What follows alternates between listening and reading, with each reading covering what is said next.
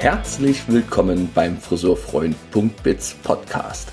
Ich teile hier Wissen, Erfahrungen und Ideen mit allen aktiven Gestaltern in der Friseurbranche für eine All-Win-Arbeitskultur in unserer geliebten Friseurwelt. Mit meinem Podcast und meinem Beitrag als Unternehmensbegleiter gestalte ich gemeinsam mit Friseurunternehmen erfüllenden Erfolg im Salon.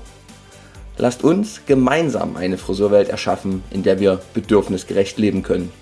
Schön, dass du reinhörst.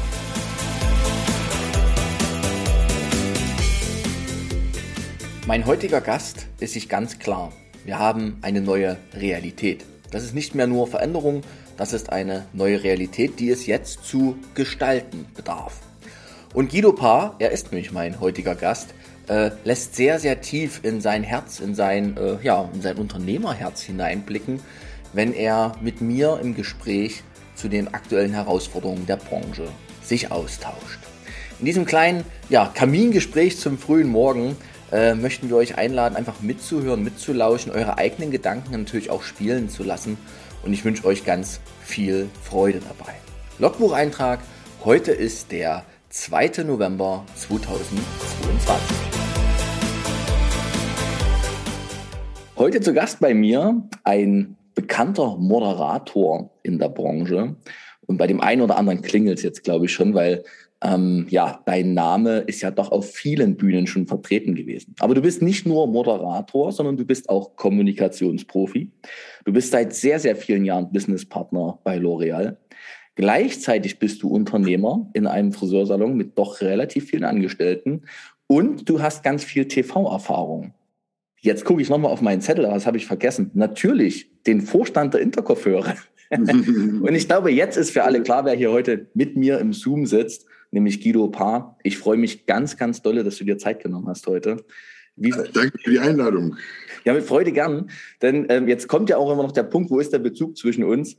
Hm, ich habe dich ja das erste Mal so live kennengelernt beim VDF-Kongress jetzt dieses Jahr und habe gedacht, Mensch, der Kerl, unglaublich breiter Blick, unglaublich kreativ in den Ansätzen der Lösungen für die aktuellen Situationen und gepaart mit diesem hey, wir geben hier nicht auf, sondern hier geht's erst richtig los. Also dieser Antrieb, der in dir so spürbar ist.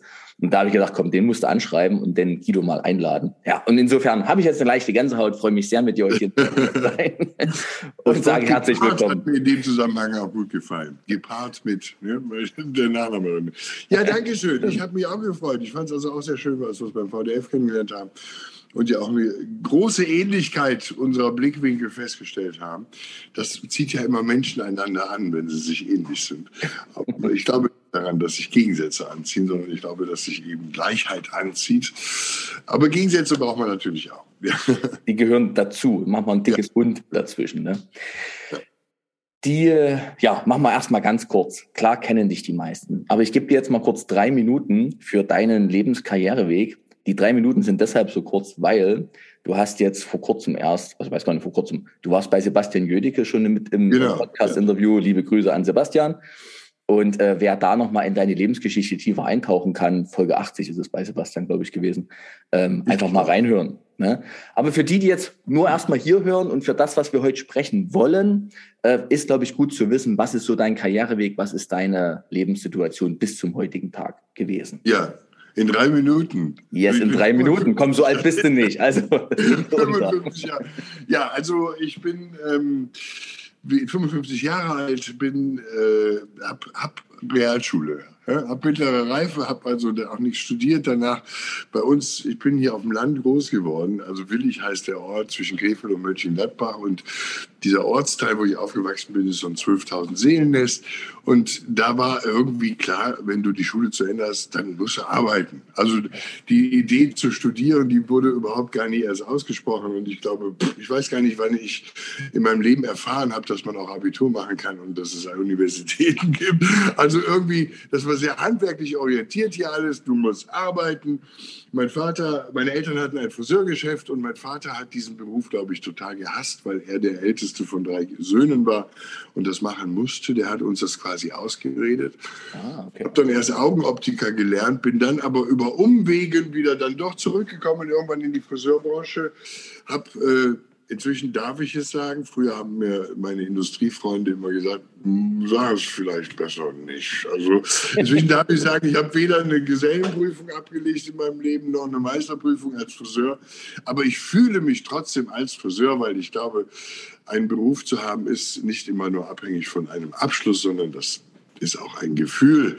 Und man fühlt sich wie ein Friseur oder wie ein Schreiner oder wie ein, das halte ich sogar für sehr wichtig für die Motivation in einem Beruf und für die eigene Energie. Identifikation mit etwas, ne? was ja. auch antreibt dann. Hm, toll. Okay. Nicht etwas machen, sondern etwas sein. Das ist ein Riesenunterschied. Ja, ja, ja. Sehr schön. Mhm. Okay, und dann. Ja, und somit bin ich in die Friseurbranche dann, äh, somit bin ich in der Friseurbranche, wie du schon sagtest, kam dann äh, für mich relativ schnell so der ganze Bereich Education, Weiterbildung, aber weniger fachlich als jetzt das Drumherum. Mhm. Also der Umgang mit Menschen, der Umgang mit Kunden, der Umgang mit Mitarbeitern. Wie steuere ich meine Wahrnehmungen und wie steuere ich auch im Moment, ich meine, wir wissen alle, dass wir gerade eine sehr verrückte und sehr dynamische Welt haben. So will ich es mal nennen. Und die wenigsten schauen ja ähm, mit purem Optimismus in die Zukunft. Und viele sagen ja, Mensch, wie geht, wie sieht eigentlich morgen aus und wie sieht übermorgen mhm. aus? Und so Dinge wie wir jetzt, wenn wir über so etwas sprechen, wir werden in dieser Stunde oder wie lange wir jetzt auch reden, nicht die Welt verändern. Aber wir werden vielleicht den Blick auf die Welt ein bisschen verändern und können damit der einen oder anderen Situation anders begegnen. Und dadurch wird sie vielleicht auch in unserem Leben etwas anders. Und das fand ich schon sehr früh sehr spannend, dass eben die Realität um mich herum zum einen etwas ist, was da ist, mhm. aber sehr entscheidend ist, wie begegne ich dieser Realität. Ähm, das ist entscheidend dafür, wie sie sich für mich darstellt und wie, wie, wie, ja, ob sie positiv oder auch negativ ist. Mhm. Also nicht ohnmächtig zu sein. Und das fand ich sehr spannend und das hat mich dann früh interessiert. Schön. Und dann, wie kam es jetzt zu dieser ganzen, also Businesspartner bei L'Oreal, Vorstand Intercoiffeure, äh, diese TV-Erfahrung? Da, da sind ja schon nochmal ganz schöne Lebenswege, die jetzt nicht der klassische Friseurweg sind. Ja, aber es hat sich immer alles ergeben. Ja. Also es war jetzt immer, muss ich wirklich tatsächlich so sagen. Also es gab, ähm, ich, irgendwann wurde ich von L'Oreal tatsächlich da mal angesprochen, ob ich nicht Lust hätte, vielleicht dort zu wechseln, weil ich vorher habe ich für eine andere Firma gearbeitet, mhm. dann gab es im Jahr 2000 die Hair World 2000 in Berlin.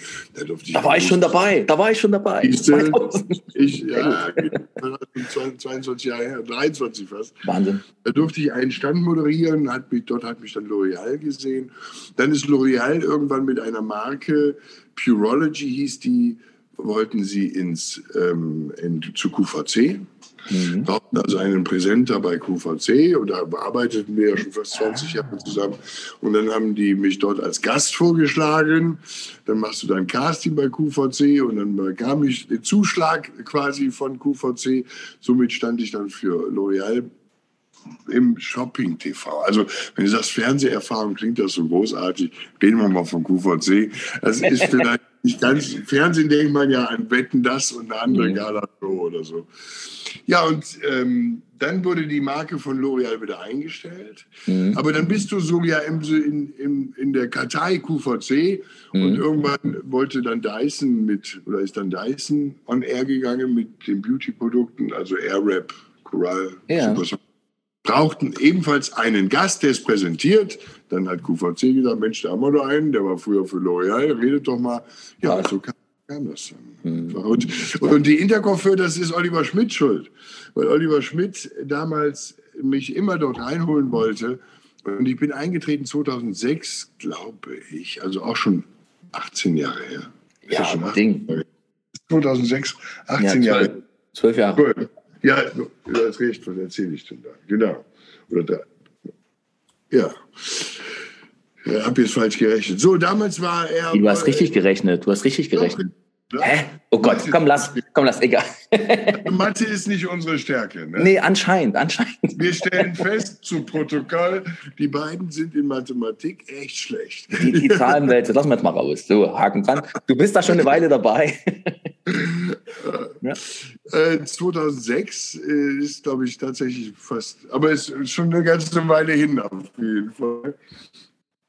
17 Jahre sind. Jetzt haben wir es richtig. Es werden jetzt 2023 tatsächlich 18 Jahre. Ich habe noch gar nicht, so lange kann ich doch noch gar nicht dabei sein. Ja, und hat, er wollte mich damals immer dort reinholen. Ich habe dann gesagt, oh nee, das Verein, Verband, ey, das möchte ich alles nicht. Da war die Intercoiffeur auch noch ein, aus meiner Sicht, ein bisschen verstaubter, glaube ich, mhm. vor 18, 20 Jahren. Ähm, ja, das, ich bin dann irgendwann rein gegangen in die Intercoiffeur, weil ich, glaube ich, immer gedacht habe, als wenn Oliver da so viel von spricht, dann muss da ja was Tolles dran sein. Mhm. Habe es auch bis heute nicht einen Tag bereut und ich finde, also ich glaube tatsächlich, ohne Intercoiffeur wäre mein Berufsleben völlig anders verlaufen. War ein, eine große Entscheidung und dadurch lernst du einfach auch Menschen kennen in diesem Netzwerk, an die du sonst nie rankommst. Ne? Plötzlich sitzt du mit den, mit den Geschäftsführern der großen Industrien an einem Tisch und redest über die Branche, entwickelst Ideen und so. Also das muss ich schon sagen. Also ich glaube, gerade auch in der heutigen Zeit ist Netzwerken extrem, fast schon lebenswichtig, dass man nicht nur in seinen eigenen Gedankenzirkeln ist, sondern dass man sie öffnet. Du hast vorhin von dem weiten Blick gesprochen. Mhm. Und ich glaube, da ist Netzwerken wirklich, wirklich hilfreich. Und, ähm, und manchmal ist ja auch einfach nur schön zu sehen, bei den anderen ist es auch problematisch, nicht nur bei mir. Da hast du vielleicht auch noch keine Lösung, aber du ja. begegnest den Problemen wieder anders. Das ist ja, ja, das, was ich vorhin meinte. Wenn ich höre, dass jemand anders eben auch Sorgen und Nöte und Probleme und all die Dinge, die es so hat, dann kann ich den gleichen Situationen in meinem Betrieb anders begegnen, weil ich nicht mehr denke, ich habe aber Pech, sondern weil ich einfach denke, das ist die Realität, mit der wir im Moment zu tun haben. Und dann machen wir direkt den Schwenk zu unserem kleinen, ich sage es mal früh um halb zehn Kamingespräch. Nicht mhm. mit dem Wein, sondern mit dem Kaffee in der Hand. Mhm. Nämlich genau das ist es, warum ich ja das Gespräch mit dir auch da ähm, ja, angeleiert habe, sagt man bei uns in Sachsen. Wie schätzt denn du die aktuelle Branchensituation ein? Was ist denn so dein Blick mit den vielen Kenntnissen von so vielen Menschen? Wie schätzt du das gerade ein? Wo stehen wir? Ja, es ist ein, wir haben mit einem Haufen Sorgen zu tun. Mhm. Wir haben mit einem Haufen Instabilitäten zu tun. Wir haben ich habe da gestern Abend noch lange mit auch jemandem darüber gesprochen. Ich glaube, für, es ist wichtig, es geht ja wieder darum, wie begegnen wir der Situation. Wir werden mhm. sie jetzt nicht verändern, sondern wie begegnen wir der. Und ich, also ich, ich rede inzwischen nicht mehr von Veränderungen, sondern ich rede von einer neuen Realität. Also ich glaube, wir haben eine neue Realität. Und diese neue Realität, die spüren wir jeden Tag. Die Einstellung der Menschen zu ihrer Arbeit verändert sich. Das, da gibt es einen Trend, der ja Great Resignation heißt, von dem wir immer mehr hören, dass die Menschen sagen, die Welt geht unter und ich soll arbeiten. Das macht doch gar keinen Sinn. Ich mache lieber was anderes in dieser Zeit. Soll ich meine Lebenszeit damit verbringen? Fragezeichen. Ne? Mhm. Ja, ganz genau. Das ist natürlich die Geschichte. Und, und ich glaube, wir haben einen sehr, ähm, und daran glaube ich, so sozial und auch wirtschaftlich äh, daran, glaube ich, daraus entstehen viele Probleme, dass die Menschen einen sehr auf sich fokussierten Blick haben und nicht mehr den breiten, auf vielleicht auf die, ja, auf andere Menschen gerichtete oder auf Netzwerke gerichtete Blicke haben, mhm. sondern es muss erstmal mir gut gehen. Das hört man auch sehr häufig. Es gibt so zwei Sätze, finde ich, die man immer öfters hört. Der eine Satz ist, es muss erstmal mir wieder gut gehen. Und mhm. der nächste fühlt sich für mich nicht gut an. Das hört man ja auch immer wieder, finde ich. Und da weiß ich eben nicht, diese neue Realität, wie weit wir sie einfach nur hinnehmen und wie weit wir da vielleicht auch als, als, als wenn wir jetzt also über, über, über Management und über Mitarbeiter sprechen wollen, wie weit wir vielleicht auch als Führungskraft da eine neue Aufgabe bekommen und wie weit, über, wie weit auch bei uns das Führen bedeutet, mhm. äh, auch alte Werte wieder mal in den Vordergrund zu stellen oder sie wieder mal anzusprechen. Und ich rede jetzt von so Werten wie, das Wort will kein Mensch hören, aber es ist, finde ich, vielleicht gibt es auch ein schöneres, aber ich rede mal von so Dingen wie Pflicht. Mhm. Ich finde, wenn ich in einer Gesellschaft lebe, habe ich der Gesellschaft gegenüber auch bestimmte Pflichten. Die werden aber gerade alle so abgeschafft. Und wenn es um Pflicht geht, dann sind immer alle um Gottes Willen Pflicht. Das ist ja was ganz Furchtbares. Mhm. Aber ich glaube, es geht eben nicht nur so, dass es nur mir gut geht, sondern ich muss schon, das funktioniert, auch wenn ich Robinson Crusoe bin, auf einer einsamen Insel, da kann ich gucken, dass es nur mir gut geht. Aber sobald ich in Netzwerken bin, in Arbeitsteams bin, in, in Sportvereinen bin, in Familien bin, in einer häuslichen Gemeinschaft bin, also überall, wo ich netzwerke, wo ich anderen Menschen begegne, ist es auch wichtig, einen Teil meines Blickwinkels darauf zu verwenden, wie geht es dem Netzwerk gut. Und vielleicht ist das für mich ein kleiner Nachteil, aber dafür geht es allen anderen ein Stück weit besser und somit am Ende auch mir. Also äh, äh, total schöne, schöne Ausführung, lässt mich sehr nachdenken. Punkt eins ist, wir haben wir nehmen alles so einen Mangel wahr. Mhm. Mangel, es fehlt an allen Ecken. Mhm. Wo ich manchmal so denke, sorry, ist dieser Mangel wirklich real? Also ist ja, der ja. Wahrheit? Oder ist das ja. so ein, ähm, ein prognostizierter Mangel? Es wird bald alles teurer, es wird bald alles, wird bald alles. Und, äh, und die Freiheit wird weiter eingeschränkt, keine Ahnung, ne? die Handlungsfreiräume. Ja. Aber ist das wirklich gerade schon real oder reden wir uns das bloß ein?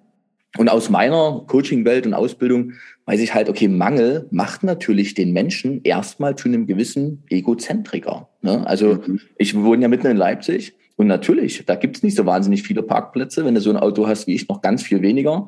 Und dann ist es halt immer so ein Rangeln um diese Plätze. Ne? So. Mhm. Dann ist es eben ein tatsächlicher Mangel an Parkplätzen. Aber in der Friseurwelt, ich habe mal das Gefühl, hey, so viel Mangel haben wir doch vielleicht gar nicht. Auch wenn es gerade ein bisschen weniger wird, dieser Teig, den es so zu verteilen mhm. Aber den Teig können wir auch eigentlich wieder auffüllen. Die Möglichkeiten hätten wir aus meiner Sicht. Mhm. Mhm. Und was du gerade so sehr schön gesagt hast, dieses, ähm, diese Egozentrik, es muss erstmal mir gut gehen. Ich bin der mhm. festen Überzeugung, dass wenn es mir gut geht, kann ich geben. Also mhm. nur wenn ich in meiner Kraft und meiner Energie bin, kann ich auch geben.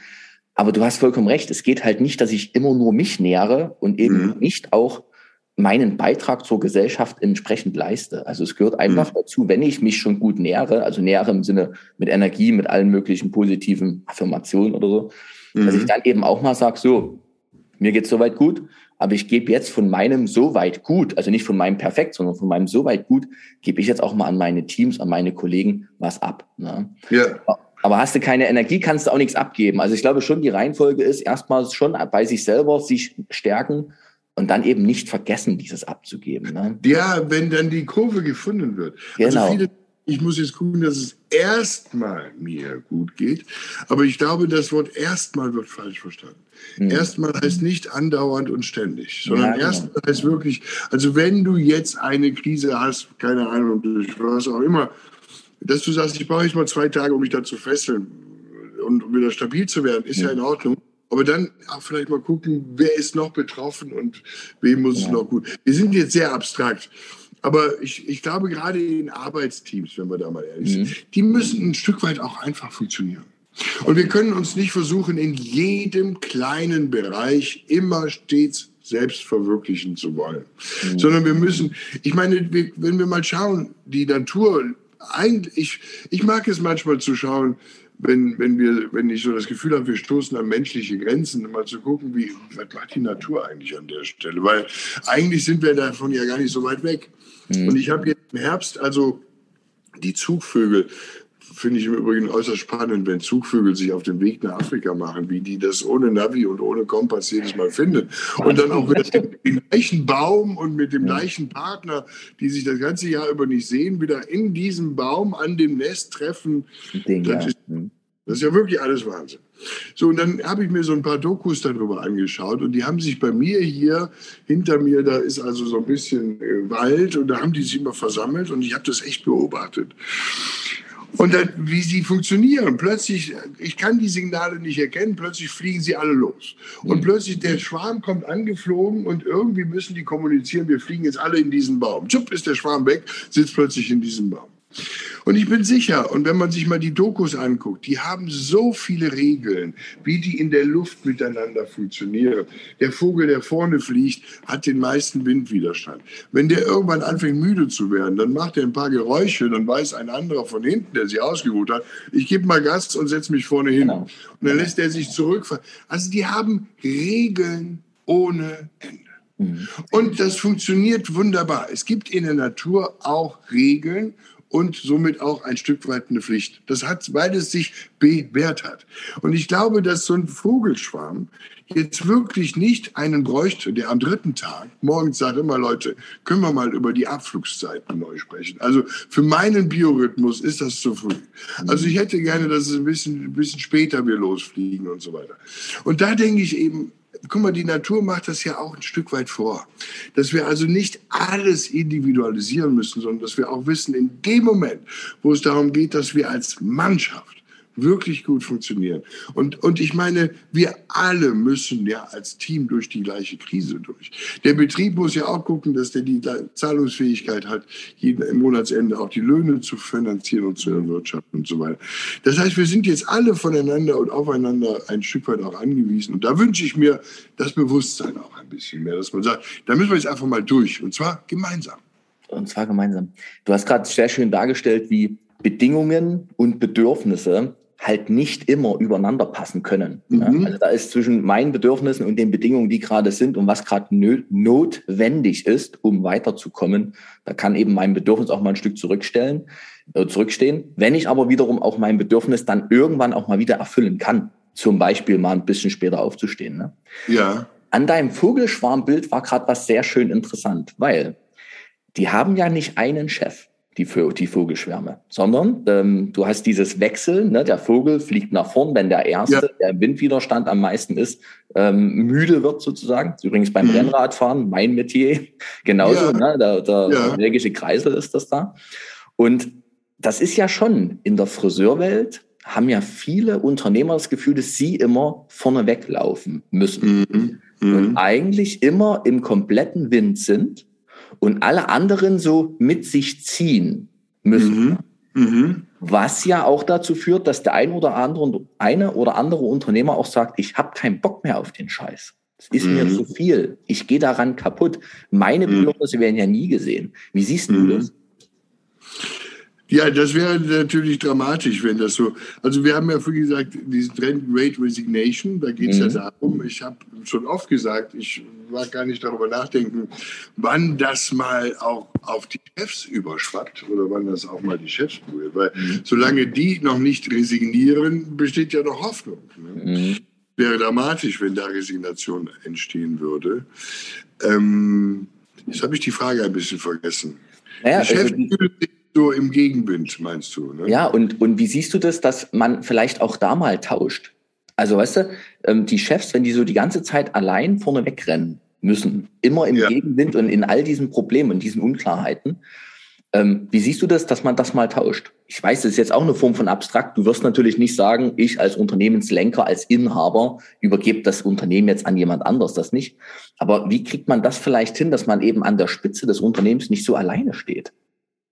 Ich glaube, dass wir da Klartext reden dürfen und reden müssen. Mhm. Davon bin ich wirklich überzeugt. Und deswegen halte ich das auch für einen Punkt, mit dem ich mich gerade beschäftige. Und das ist jetzt alles sehr frisch. Aber ich glaube wirklich, dass wir, also Fakt ist erstmal, wir haben eine neue Realität. Ja. Wir haben Veränderungen bei den Menschen. Ja. Ähm, und ich mag das auch nicht mehr als Veränderung bezeichnen, sondern das ist jetzt die neue Welt. Mit ja. der müssen wir klar das, ist normal. Das, weil das, das, das schließt aus, dass es wieder so werden wird, wie es früher war. Mhm. Ich glaube nämlich, das wird nicht passieren. Deswegen sage ich, wir haben eine neue Realität. Und die Frage ist jetzt eben, wie begegnen wir dieser neuen Realität? Für mich, glaube ich, ist es so, dass wir, wo wir drüber sprachen, die, das Verpflichten, das, ich will es mal anders nennen, ich will es auch mal Vereinbarungen nennen. Mhm. Also statt Pflicht nenne ich das Wort vielleicht lieber Vereinbarung.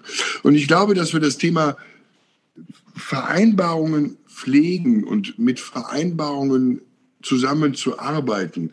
Ich glaube, dass das ein Punkt wird bei New Leading in Zukunft. Also wenn wir das in der Schule nicht lernen, wie wir mit Vereinbarungen umgehen, wenn wir das nicht lernen im Elternhaus, keine Ahnung, dann ist es vielleicht der Betrieb, der das jetzt wieder so langsam mal beibringen muss. Wir alle wünschen uns und mir hat mal ein schlauer Mensch etwas gesagt, wo ich sagen muss, das hat mein Leben wirklich verändert. Es war eine Frau in einem Seminar, was schon viele Jahre her ist. Und sie hat zu mir gesagt, wenn du willst, dass dein Leben funktioniert, mhm. dann musst du dich an deine Vereinbarungen halten. Mhm. Wenn dir eine Vereinbarung nicht gefällt, mhm. hast du jederzeit die Möglichkeit, neue Vereinbarungen zu treffen. Mhm. Was aber nicht gilt, ist Vereinbarungen zu brechen. Mhm. Und das finde ich ist ein sehr erwachsener äh, Gedanken und, und, und Blick auf diese ganze Geschichte. Wir haben im Team und im, am, am Arbeitsplatz haben wir ja auch gewisse Vereinbarungen, die wir treffen. Teilweise sind sie ausgesprochen, teilweise sind sie nicht ausgesprochen. Und ich glaube, es ist Aufgabe der, der Führung in Zukunft auch klarzumachen, diese Vereinbarungen müssen auch eingehalten werden, weil da verlassen wir uns ja alle auch aufeinander und ne, so wie die Vereinbarung, dass der Lohn pünktlich überwiesen werden muss, eingehalten werden muss und so weiter. Mhm. Ja. Und ich glaube, das ist ein Punkt des, der neuen Führung.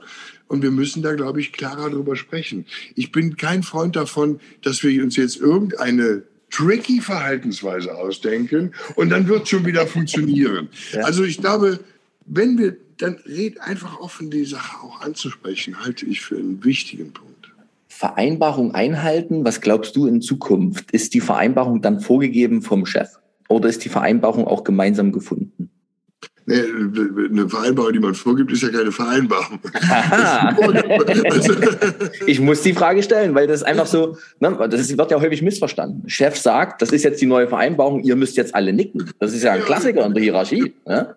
So. Vereinbarung die vereinbart man mit jemand anderem. Gemeinsam, ne? Aber das ist mir wichtig, dass wir das hier nochmal benennen, weil das, das ist für mich noch nicht überall angekommen. Ich habe eher das Gefühl, dass in diesen unsicheren Zeiten der eine oder andere sagt, so jetzt nehme ich die Fäden noch straffer in die Hand und mache meine Mitarbeiter noch mehr zu Objekten und Maschinen, die funktionieren müssen. Ne? Aber dann laufen die weg. Das, das ist, glaube ich, machen die Leute. Param. Das ist der ja. Punkt. Und äh, das können wir ja nehmen, machen wir gleich mal zum Thema Team. Es gibt ja Verluste, ne? Es gibt ja Verluste in der Branche.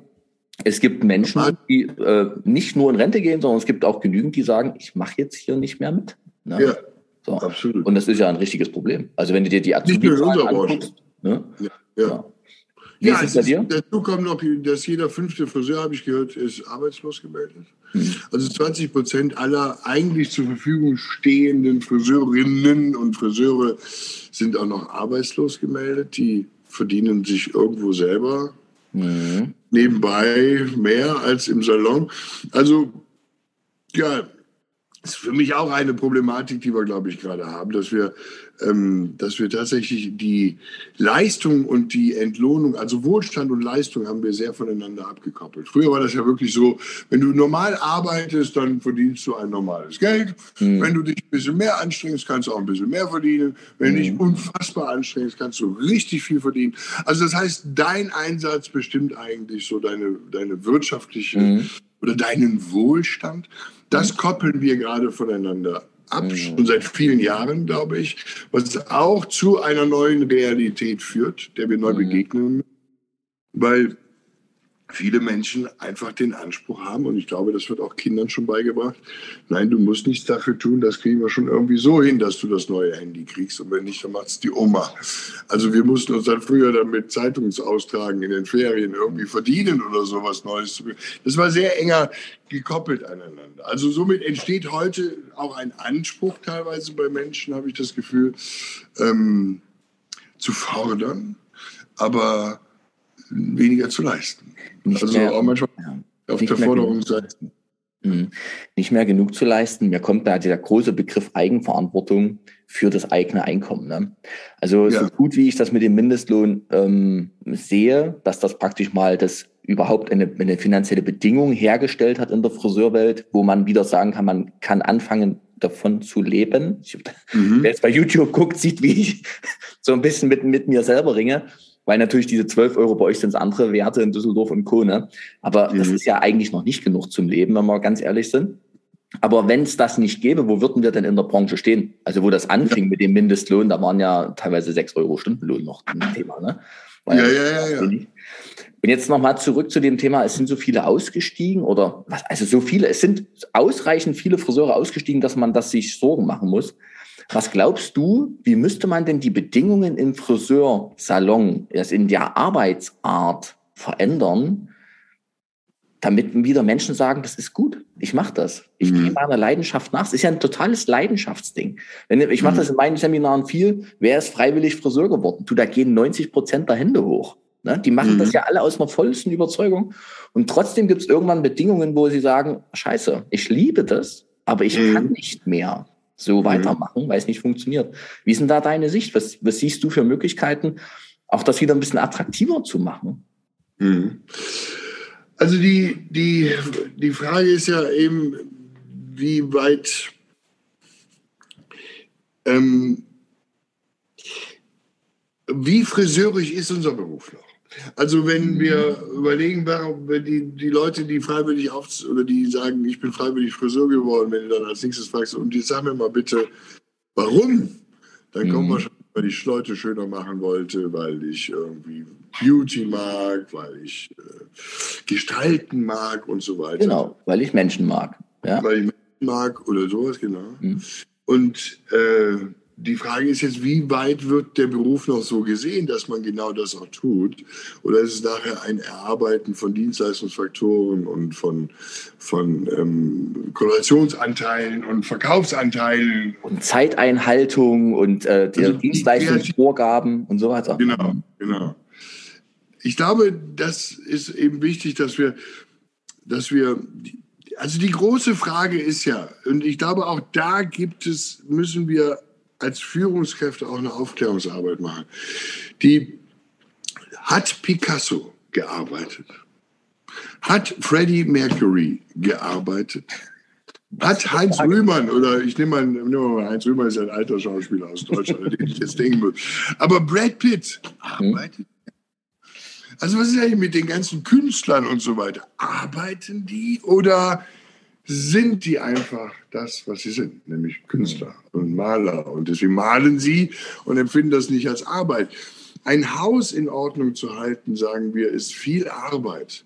Wenn wir das tun, sagen wir aber nicht, wir gehen arbeiten, sondern wir machen, wir schneiden den Rasen, wir schneiden die Bäume zurück, wir mhm. kehren die E-Wege oder wie auch immer. Mhm.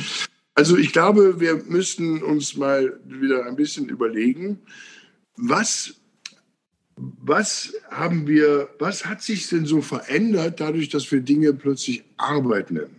Mhm. Ich glaube, dass wir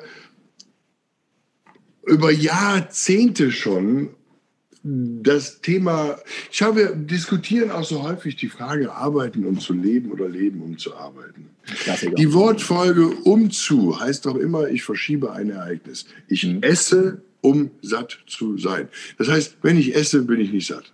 Mhm. Also egal, wo ich mich für entscheide, arbeiten um zu leben oder leben um zu arbeiten, ich trenne Arbeiten und Leben voneinander. Mhm. Und ich glaube, und das macht der, das hat Picasso, glaube ich, nicht gemacht. Weil für den war Malen Leben. Ja, genau. Und deswegen hat er es nicht Arbeit nennen müssen, weil das war einfach Teil seines Lebens. Mhm. Und ich glaube, das ist eine, eine wichtige Frage, die wir uns stellen müssen. Was machen wir mit unserer Tätigkeit Arbeit alleine schon in unserem Kopf, wenn wir es nur schon Arbeit nennen. Also arbeiten heißt ja immer nicht selbstbestimmtes Malochen. So, das wird oft so bezeichnet. Und jetzt ist so die Frage, wie weit kriegen wir das denn eben hin, da auch wieder die Selbstbestimmung mhm. zu sehen, die ich da habe, mhm. und es ein Stück weit ja, das auch zu sein, was wir da tun und nicht mehr das nur zu machen. Ich weiß, es ist jetzt alles sehr abstrakt, was wir da vielleicht besprechen, aber die Identifikation, ich glaube, wir haben dem Thema Arbeit erst die Arbeit, dann das Vergnügen. Überleg mhm. mal, was wir da für Programme konstruiert haben. Glaubenssätze waren. Ja. ja. Hm. Erst die Arbeit, dann das Vergnügen. Das ist eine klare Absage des Vergnügens bei der mhm. Arbeit. Richtig. Die Mutter sitzt ist in der Küche, kocht, das Kind sitzt im, im Wohnzimmer, soll Schularbeiten machen und lacht. Und die Mutter ruft, warum lachst du, du sollst Schularbeiten machen. Mhm. Nachvollziehbar der Spruch, oder? Erschreckend, aber, nee, aber erschreckend, ja. Aber wieso, wieso trennen wir das Thema Arbeit? Aber ich, weil ich glaube ganz, ganz feste daran, wenn wir allen Menschen die Arbeit wegnehmen würden, also die tägliche Beschäftigung, ich glaube, das wäre, das würde in einem Chaos enden. Wenn wir also, weil die Arbeit ist auch unsere Struktur, die Arbeit ist ja auch, das, das, das ist, das ist schon. Ja, die Arbeit ist ja, die, die Arbeit ist ja Beitrag leisten an der Gesellschaft. Die Arbeit ist ja auch Selbstbestimmung, Selbstwirksamkeit ja. erfahren. Das hat ja viel mit Selbstwert und auch so allen Sachen zu tun. Also ich bin gerade sehr, sehr erstaunt über deine philosophischen Gedanken, Guido. Das, das ja. habe hab ich überhaupt nicht vermutet. Finde ich aber sehr schön. Weiß ich genau, du sagst jetzt, es ist abstrakt, aber genau das ist es doch, worüber man sich Gedanken machen muss. Machen wir mal dieses Beispiel noch. Was haben wir die letzten Jahre über Work-Life-Balance mhm. gesprochen? Mhm. Und das ist ja auch wieder eine Trennung. Work, mach nicht so ja. viel, mach mehr live. Ja. Hey, so genau. ist eins. Also Lebenszeit, ja. Arbeitszeit, das ist egal. Mach doch, und da setzt natürlich voraus, dass du in deiner Lebenszeit das machst, was du wirklich, wirklich willst. Zum Beispiel bei Friedrich Bergmann und der Arbeitskultur, was ja mein großes Thema ist. Ähm, aber da muss man die Menschen halt auch erstmal wieder hinbringen. Ne? Und ich komme zurück zur Frage, wenn man so leidenschaftliche Menschen hat, wie mhm. Friseure, die alle freiwillig da sind, wie kriegen wir es in der Friseurbranche eben hin, dass die ihre Leidenschaft entweder nicht verlieren oder wirklich wiedergewinnen? Denn da bin ich der festen Überzeugung, ein leidenschaftlicher, begeisterter Friseur, ja, dem wird doch jeder Preis bezahlt. Das ist dein Brett Pitt Beispiel. Ne? Mhm. Warum, mhm. warum verdient er mit seinem Sein Geld? Das ist natürlich auch eine Person. Der läufst du nach, charismatisch, schillernd etc. Ne? Picasso und Co. Das sind ja alles Beispiele, die machten, was sie liebten ne? und tun mhm. noch, was sie lieben. Und dafür werden sie wiederum geliebt, gewertschätzt und bekommen halt auch das Geld dafür. Und ich glaube, mhm. das funktioniert bei Friseuren eigentlich genau nur so. Ja? ja. Aber wenn die Bedingungen im Salon so sind, dass du nur noch im Akkord abarbeiten musst, damit der Kunde, äh, nicht der Kunde, mit der Unternehmer das Geld reinspielen kann, weil die Preise vielleicht zu gering sind, weil alles auf Masse ausgelegt und so weiter, dann wirst du ja als Picasso der Friseurwelt irgendwann den Pinsel niederlegen, weil du sagst, hey, dafür nicht. Dann mhm. wirst du das, dann wirst du, und jetzt bin ich ganz kurz sehr provokant, deine Leidenschaft in die Welt des Hobbys bringen, wirst mhm. als Hobby weitermalen, als Hobby mhm. weiter Friseur sein ne? und wirst dann im Job irgendwas machen. Ich bin jetzt auch da wieder, wohne ja hier in Leipzig, bei Amazon anfangen, wo 13,84 Euro die Stunde einfach bezahlt werden, mit mhm. irgendeinem Einstiegsprämie. Da hast du saubere Schichten. Es ist dann alles nicht geil befriedigend, aber in deiner Freizeit machst du ja deine Leidenschaft trotzdem. Mm, ja? mm, also mm. das muss schon, also es muss ja so funktionieren, auch Friseur, dass ich in meiner Arbeitslebenszeit, in meiner Lebensarbeitszeit so rum, auch das Nötige verdiene, um gut davon zu leben. Ja. Sonst gibst du irgendwann auf, sonst wird's Hobby. Sonst, das Finanzamt würde sagen, wenn du so Kosten verursachst und keine Einnahmen hast, dann unterstellen die dir Liebhaberei. Ja. so, Was ja eigentlich oh. nichts Schlimmes ist, ne? aber steuerlich ist es. Steuerlich ist das schwierig, ja. Schwierig. Also Bedürfnis, äh, Bedingungen ändern. Was denkst du, wo könnte man ansetzen? Also ich, ich, ich denke, wir müssten also das ist wirklich das große Thema des New Leadings und das ist auch für mich das Thema des Brandings, wo ich mich stark, lange und stark mit beschäftige, mhm. ist einfach, ich glaube, wir müssten da wirklich einen, einen Prozess in den Betrieben auch machen, weil ich sage es jetzt nochmal, wir haben eine neue Realität. Es ist nicht nur Veränderung. Mhm. Und da, da gefällt mir ein bisschen der Ansatz auch von den von den Chinesen. Ich weiß nicht, kennst du das Wort? Das chinesische Wort für Krise ist Wei Qi. Das finde ich sehr spannend. Also Wei Qi. Das sind ja zwei Satz, zwei Silben. Wei ist Gefahr, Bedrohung, Qi ist Chance. Mhm. Also das heißt, wenn der Chinese von der Krise spricht, dann sagt er immer, das ist nicht nur ein Problem, sondern hinter jedem Problem steckt auch eine Chance. Mhm. Und ich glaube, die Chance, die dahinter steckt, ist, dass wir auch unseren Beruf wieder mehr beautymäßig betrachten müssen, weil das ist das, was wir Friseure ja auch gerne tun möchten. Dass wir überlegen, wollen wir uns wirklich künftig, also ich, ich in meinem Betrieb, wir haben eine Mission und diese Mission heißt für 2022 und für 2023 und für 2024, wir inspirieren unsere Kunden. Das steht bei uns ganz, ganz oben auf der Agenda. Mhm. Das heißt, wir reden nicht mehr über Dienstleistungsfaktoren im Team, wir reden nicht mehr über Verkaufsanteil, wir reden nur darüber, war diese Beratung wirklich inspirierend genug? Cool. Hast mhm. du hier einen Kunden wirklich inspiriert? Das ist unser Wertemaßstab. Wenn die Inspiration da gewesen ist, mir ist es auch egal, wie, die, wie mein, mein Team die Kunden inspiriert. Über ein neues Styling, eine neue Farbe, einen neuen Schnitt, ein neues Produkt. Das ist mir egal. Mhm. Wichtig ist nur, es muss eine neue Idee an die Kunden kommen oder an den Kunden kommen. Mhm. Und ähm, diese Inspiration. Und dadurch haben wir auch mehr Dienstleistung und mehr Verkauf. Klar. Aber es ist der für mich friseurigere Weg, als mit Leuten darüber zu sprechen, du könntest deinen Dienstleistungsfaktor erhöhen mhm. und du aber trotzdem glaube ich, müssen wir uns auch darüber im Klaren sein, wo ist das Durchhaltevermögen? Und das ist wieder die Aufgabe eines Leaders oder eines Coaches. Vielleicht ist in Zukunft der Chef mehr Coach für seine Mitarbeiter.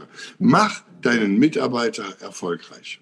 Und das kannst du nicht mit der Gießkanne über das ganze Team. Da musst du dich mit den einzelnen Leuten unterhalten und die auch mal fragen, was kannst du am besten und was tust du am liebsten? Das ist ja oft schon mal die, die erste Diskrepanz, dass die Leute gar nicht das tun, was sie am besten können. Also ja. das müssen wir zusammenbringen. Oft tun sie etwas am meisten, was sie gar nicht am besten können. Also das könnte zu Unzufriedenheiten zum Beispiel schon mal führen. Mhm. Also diese Frage zu klären und dann auch wirklich zu überlegen, wo wollen wir beide jetzt eigentlich gemeinsam hin? Mhm. Und dann ist es auch eine Chef- oder eine Coach-Aufgabe zu erklären, ich meine, mal ganz ehrlich, Thomas, wenn ich mir überlege, ich bin seit über 30 Jahren selbstständig. Ja. Wenn ich dir jetzt sagen soll, wie viele Tage in meinem Leben der Selbstständigkeit ohne Probleme waren, ist es wahrscheinlich überhaupt keiner gewesen. Mhm. Und wenn du mich jetzt fragst, ob ich den jeden Tag, und trotzdem behaupte ich, ein zufriedener Mensch zu sein. Also das heißt, ich, nicht jede kleine Katastrophe, jede kleine Gefahr und jedes kleine Problem muss doch den Spaß an dem, was ich tue, ruinieren. Ja. Und wenn du mich fragen würdest, wie viel Prozent von meiner äh, oder wie, wie viel meiner Tätigkeit mir unglaublich viel Spaß macht, da ist da verdammt viel dabei, da machen wir überhaupt keinen Spaß. Aber das gehört einfach dazu und fertig. Und ich glaube, da müssen wir auch mal aufhören, darüber nachzudenken, ständig zu überlegen, erfüllt es mich, ist es das jetzt? Da bin ich wieder beim Friedrich Nietzsche. Wer ein Warum im Leben hat, erträgt fast jedes Wie. Genau. Und wenn wir uns darüber im Klaren sind, warum wir das Ganze tun, mhm. ähm, dann können wir auch den einen oder anderen Nachteil einfach mal in Kauf nehmen und der gehört dann noch dazu. Mal durchatmen. Ich finde, aus diesen Krisen oder Problemen im Alltag kommt ja auch diese Zufriedenheit, weil man diese Krise, diese kleinen Probleme dann auch gemeistert hat. Äh, er wächst ja auch wieder Selbstwert, Selbstwirksamkeit, Selbstbewusstsein. Ne? Genau. Willst du kurz, weil es hat geklopft bei dir? Ich gebe, es hat geklopft, ganz genau. Ich weiß, glaube ich, gerade mein lieber Das ist Leben. Die hier mitten in der Live-Aufzeichnung sind, der kommt jetzt hier mit Vertrag rein. Im Moment geht es einfach nicht. Danke trotzdem. Das, das darf dazugehören. Alles gut. schreiben soll, ja, das muss ich jetzt einfach mal zurückstehen. Beim nächsten Mal, das passt. Genau. Ich, also sehr spannende Ansätze zum Thema Führung, zum Thema Team, zum Thema Haltung. Ich wechsle jetzt mal auf den großen Bereich Kunden. Ja. Kunden haben sich aus meiner Sicht, wir kennen ja auch ein paar Unternehmen, es gibt ja viele Unternehmen in Deutschland, und die Kunden haben sich in ihrem Verhalten verändert. So, von Streckung über natürlich auch mal andere Wege suchen, das anderes probieren, plus natürlich auch Werteentscheidungen im eigenen Leben zu treffen, auf die wir gar keinen Einfluss haben. Also wenn ich als Thomas jetzt entscheide, ähm, ich verzichte auf Friseur, lass die Haare wachsen, weil ich will mir ein neues Fahrrad kaufen oder so. Ja. Meine Entscheidung, da hast du als Guido, als mein Friseur gerade keinen Einfluss drauf. Das ist eine in mir.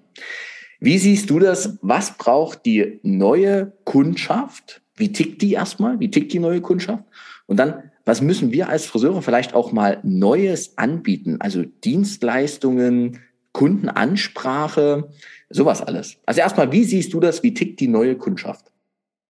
Die, die, also das, was du gerade gesagt hast, die neue Kundschaft ist. Also wenn wir jetzt die Statistiken sehen, heißt das, die Frequenzen werden gezogen und mhm. die Ausgabebereitschaft pro Besuch wird aber gesteigert. So. Also die Menschen sind, die Ausgabebereitschaft, wenn sie beim Friseur sind, ist höher, aber die, die Frequenzen sind rückläufig. Mhm. Das höre ich aber, glaube ich, schon seit 20 Jahren irgendwie. Ja. Habe ich so das Gefühl. Also das ist so irgendwie, da, da, jedes Mal, wenn ich das höre, denke ich, wo ist das Neue an der Geschichte? Weil wir haben halt nicht mehr die Wochenkunden von früher. Ne? Gleichzeitig wird ja bei vielen Friseurunternehmen versucht, genau diese Frequenz zu steigern. Also auf Deutsch mhm. an den Kunden rumzuziehen. Mhm. Ich glaube, dass wirklich der einfachste Weg da ist, äh, machen direkt den nächsten Termin. In, der, in seiner Wahrnehmung hat jeder Kunde das Gefühl, er geht öfters zum Friseur, als er eigentlich geht. Ja. Und wenn, die, wenn du Kunden fragst, so wann, wie, was, wie gehst du, dann sagen die meisten so alle sechs bis acht Wochen. Mhm. Dass die aber irgendwie inzwischen nur noch viermal im Jahr kommen oder fünfmal, ich weiß gar nicht. Das ist ja, also alle zwei, alle acht bis zwölf Wochen sogar noch kommen, das wissen die wenigsten. Mhm. Also das heißt, der einfachste Weg, glaube ich, für eine stabile Frequenz zu sorgen ist, Machen bitte direkt den nächsten Termin. Hm. Ja, ist doch das Einfachste von der Welt. Soll man direkt eintragen. Sie können ja jederzeit verschieben. Aber Sie wissen ja, im Moment ist eh eng. Die Teams werden kleiner. Man hm. muss mal auf Termine länger warten. Also direkt den nächsten Termin machen. Ist ja relativ easy, finde ich, an dieser Stelle. Die Preise oder die, ähm, die Ausgabebereitschaft steigt. Wechseln ja. wir direkt zum Thema Preise. Riesenthema gerade Preisanpassungen. Kosten ja. steigen überall, Teams werden kleiner, äh, Kundenstrecken. Ah, so. Mhm. Preissteigerung ist ja etwas, was den allermeisten Friseuren erstmal einen dicken Kloß ins Herz bastelt. Ne? Ja. Und so, boah, können wir das machen? Können wir das unseren Kunden? Jedes Jahr Angst. Ne? Ja, jedes und Angst. Dankeschön. Wie mhm. siehst du das?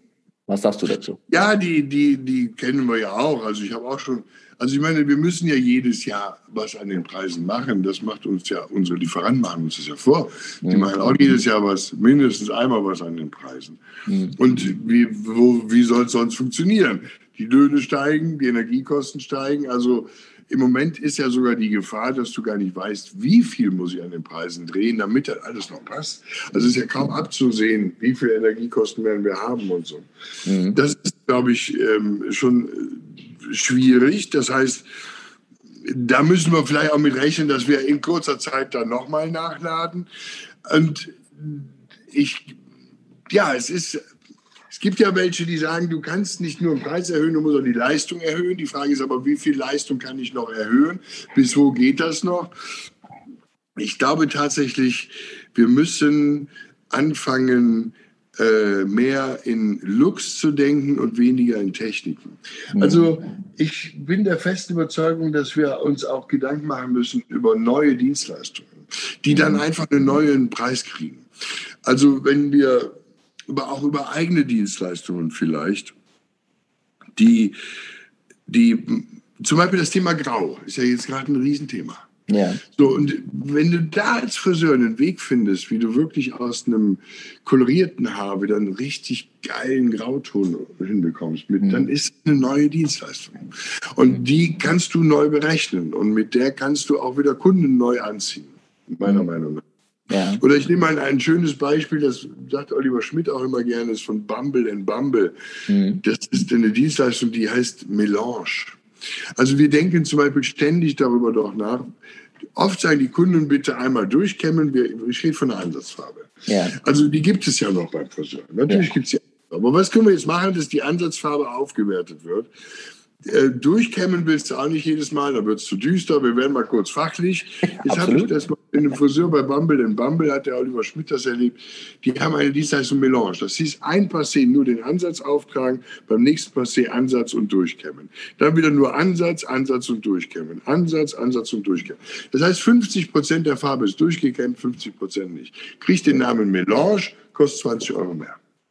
Also ich glaube, über, und du hast auch ein anderes Ergebnis. Ja, und da glaube ich, da müssen wir uns auch, vielleicht schaffen wir es damit auch wieder, die Teams anders einzufangen, regelmäßig hinsetzen und wirklich überlegen, was braucht es für Dienstleistungen, um diesen Look hinzukriegen. Also weniger in Techniken als in Looks zu denken und vielleicht mit, oder nicht vielleicht, sondern mit möglichst vielen neuen Dienstleistungen die Preisliste ergänzen und damit dann auch wieder mit einen neuen, die dann auch preislich neu ein, eingeordnet sind. Mhm. Interessant. Sehr interessanter ja. Aspekt. Äh, mir fällt dazu spontan ein, auch wirklich mal auf die Kunden zu hören. Ne?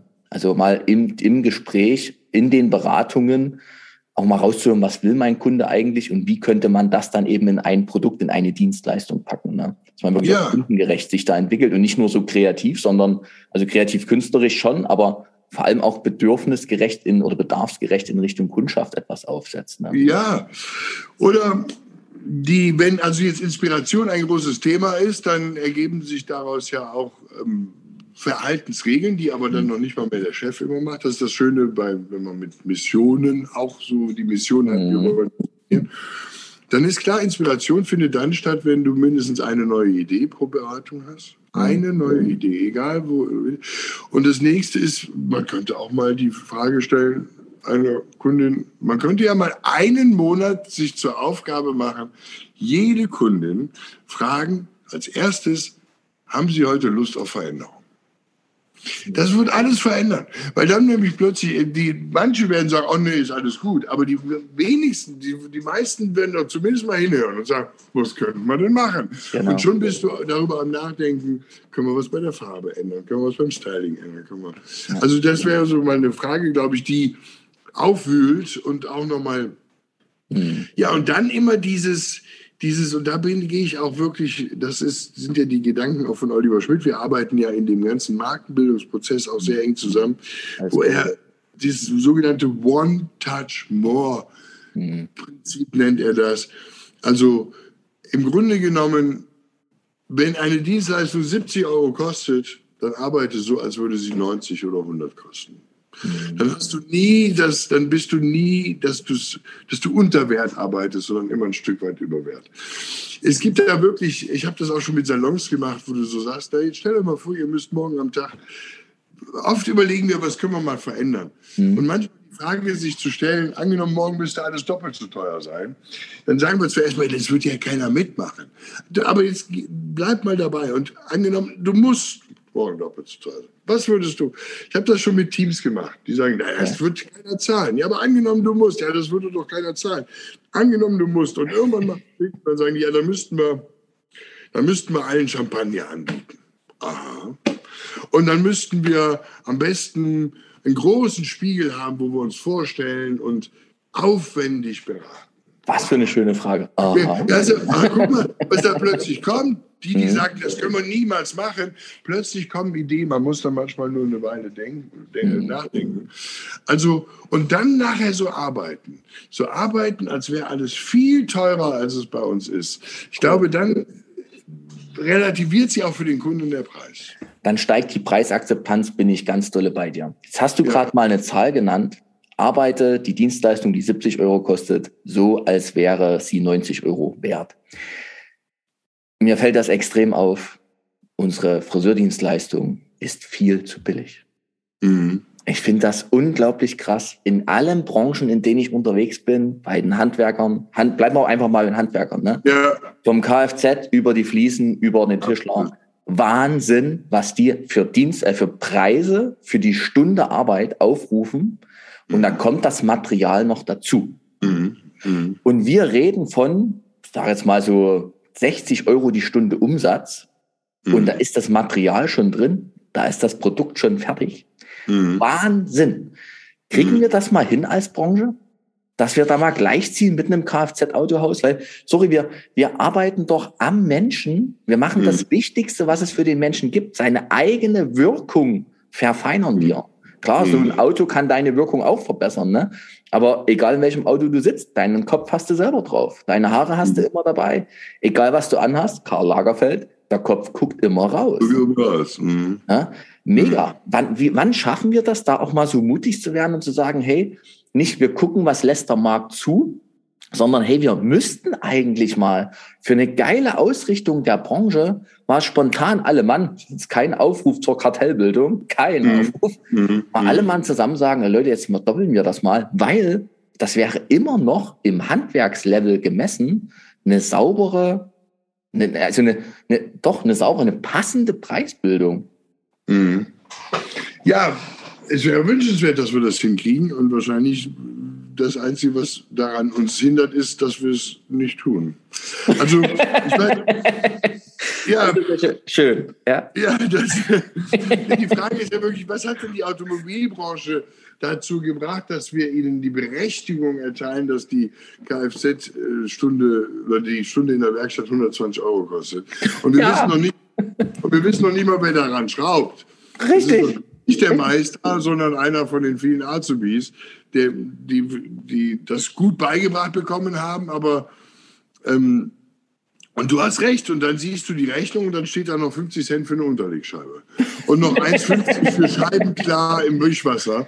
Und du denkst, what? 150 Euro nimmt er für die Stunde 120 und dann kostet die Unterlegscheibe noch 50 Cent, wo ich wir Friseure dann tendieren erstmal noch und jetzt kommt es noch und noch ein Produkt ja. und noch das und noch Schokolade und noch dieses und, und noch den Champagner dazu, weißt du? Ja, damit hm. wir, genau, also wir haben Angst vor unseren Preisen. Das ist ja schon lange so in der Branche. Ja, ich weiß.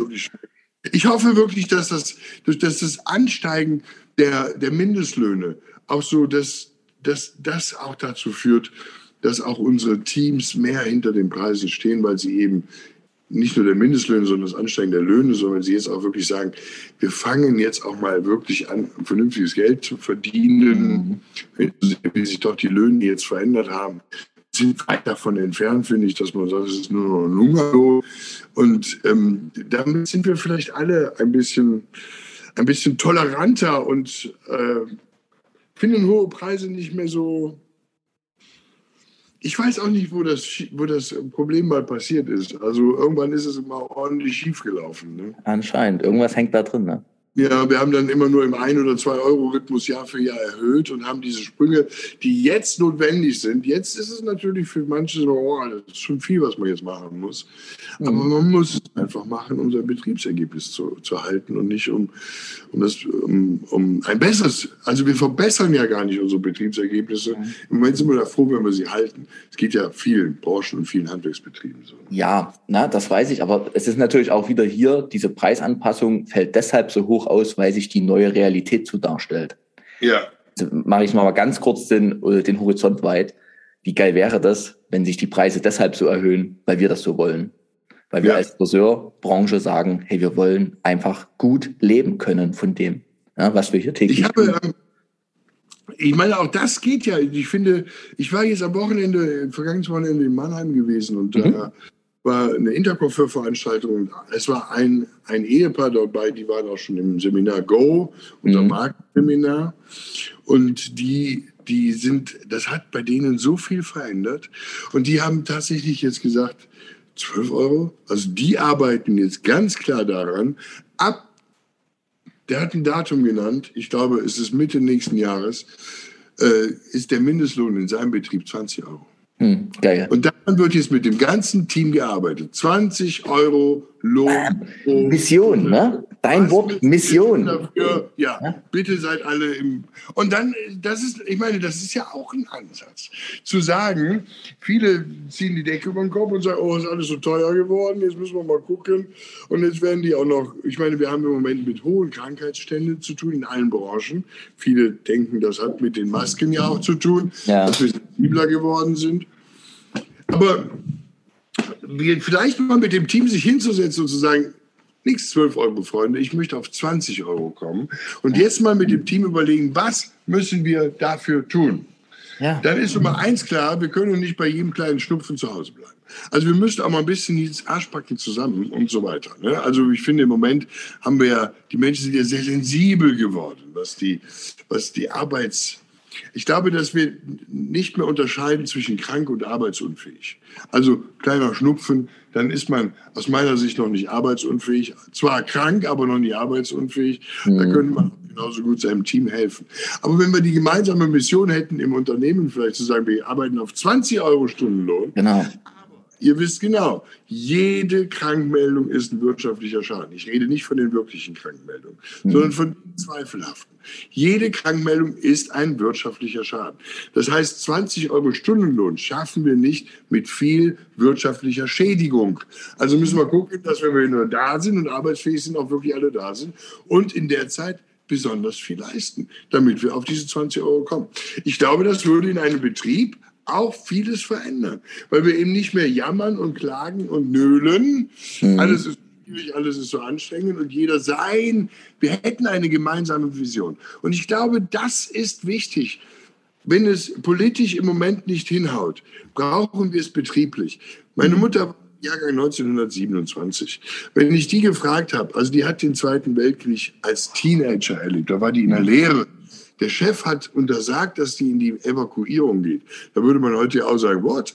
Also die, Gladbach wurde zweimal stark bombardiert und dann sind die Menschen dort evakuiert worden, aber der Chef, der Lehrherr hat damals gesagt, nee, wir brauchen dich hier, du gehst nicht hin. Da würde ja heute jeder sagen, du kannst mich mal. Also, Zu Recht. Ja, ja, da kannst du sehen, was die früher zu sagen hatten. Mhm. Also, so, und wenn ich meine Mutter gefragt habe, was war die beste Zeit in deinem Leben, hat sie gesagt, nach dem Krieg. Ich sage, Mönchengladbach ist doch zweimal beschossen worden.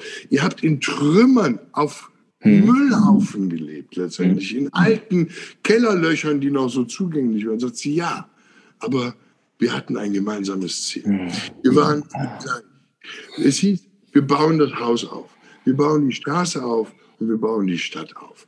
Also es gab nicht Neid, es gab, jeder hat jedem geholfen, wir haben gemeinsame Ziele und so weiter. Also und das hat sie als die beste Zeit ihres Lebens, die in Trümmern stattfand, bezeichnet. Und jetzt denke ich mir, wenn das die beste Zeit deines Lebens Voraussetzung dafür ist, Gemeinsamkeit, gemeinsame Visionen, gemeinsame Projekte, bedauere ich sehr, dass die Politik das nicht aufnimmt und sagt, lass uns doch mal eine deutsche Vision vielleicht konstruieren wieder, wo wir alle sagen, da sehe ich mich, das mhm. ist mein Warum. Und jetzt ertrage ich auch wieder ganz viele Wies. Wer ein Warum im Leben hat, verträgt, erträgt fast jedes Wie. Mhm. Aber wenn es die Politik nicht schafft, dann schaffen wir es doch womöglich im Team. Ja, und. Und da, glaube ich, ist auch die Aufgabe der Führungskraft. Vorhin haben wir gesagt, einerseits die Aufklärung. Wir brauchen Zuverlässigkeit, wir brauchen die Werte, die auch früher, die gelten auch heute mhm. noch. Wir haben es Pflicht genannt, ich nenne es jetzt lieber Vereinbarung, weil das das schönere Wort ist. Pflicht ja. ist so. Aber das ist ja auch so. Weißt du, diese Unterschiede. Äh, ich bringe erst die eine Geschichte zu Ende. Voll schön mit dir. Man hat ja immer so viel Gedanken im Kopf. Aber wie schaffen wir es jetzt eben, eine gemeinsame Vision in den Betrieb zu bringen? Und das könnte sein 20 Euro Stundenlohn zum Beispiel.